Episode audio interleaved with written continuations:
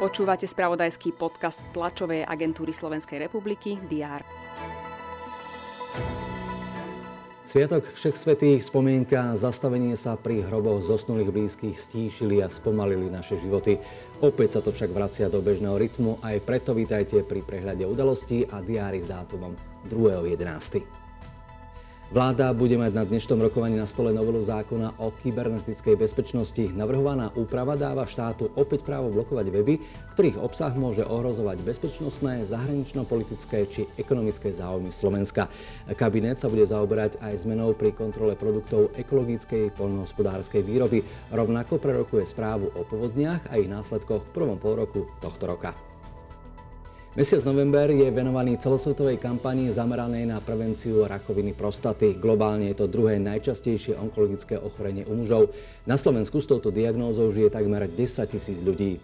O téme budú na dnešnom tlačovom briefingu hovoriť slovenskí odborníci. Valné zhromaždenie OSN sa bude opäť zaobrať rezolúciou vyzývajúcou na ukončenie embarga USA voči Kube. Spojené štáty ho uvalili v roku 1960 v súvislosti s revolúciou Fidela Castra, ktorá znárodnila americký majetok na ostrove. Odvtedy OSN prijala niekoľko desiatok rezolúcií na stopnutie sankcií. V športovom spravodajstve TASR budeme informovať o príprave florbalistov pred svetovým šampionátom a prinesieme spravodajstvo zo zápasu hádzanáriek proti Lotisku v úvodnom dueli prvej fázy kvalifikácie na majstrovstvá sveta a sledovať budeme aj posledné skupinové zápasy vo futbalovej lige majstrov. Napínavý bude určite súboj medzi AC Milano a Red Bullom Salzburg. V prvom súboji sa rozhodne o druhom postupujúcom z E skupiny.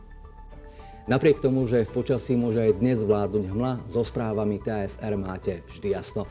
Nech vám to robí pekný deň a nech sa vám darí.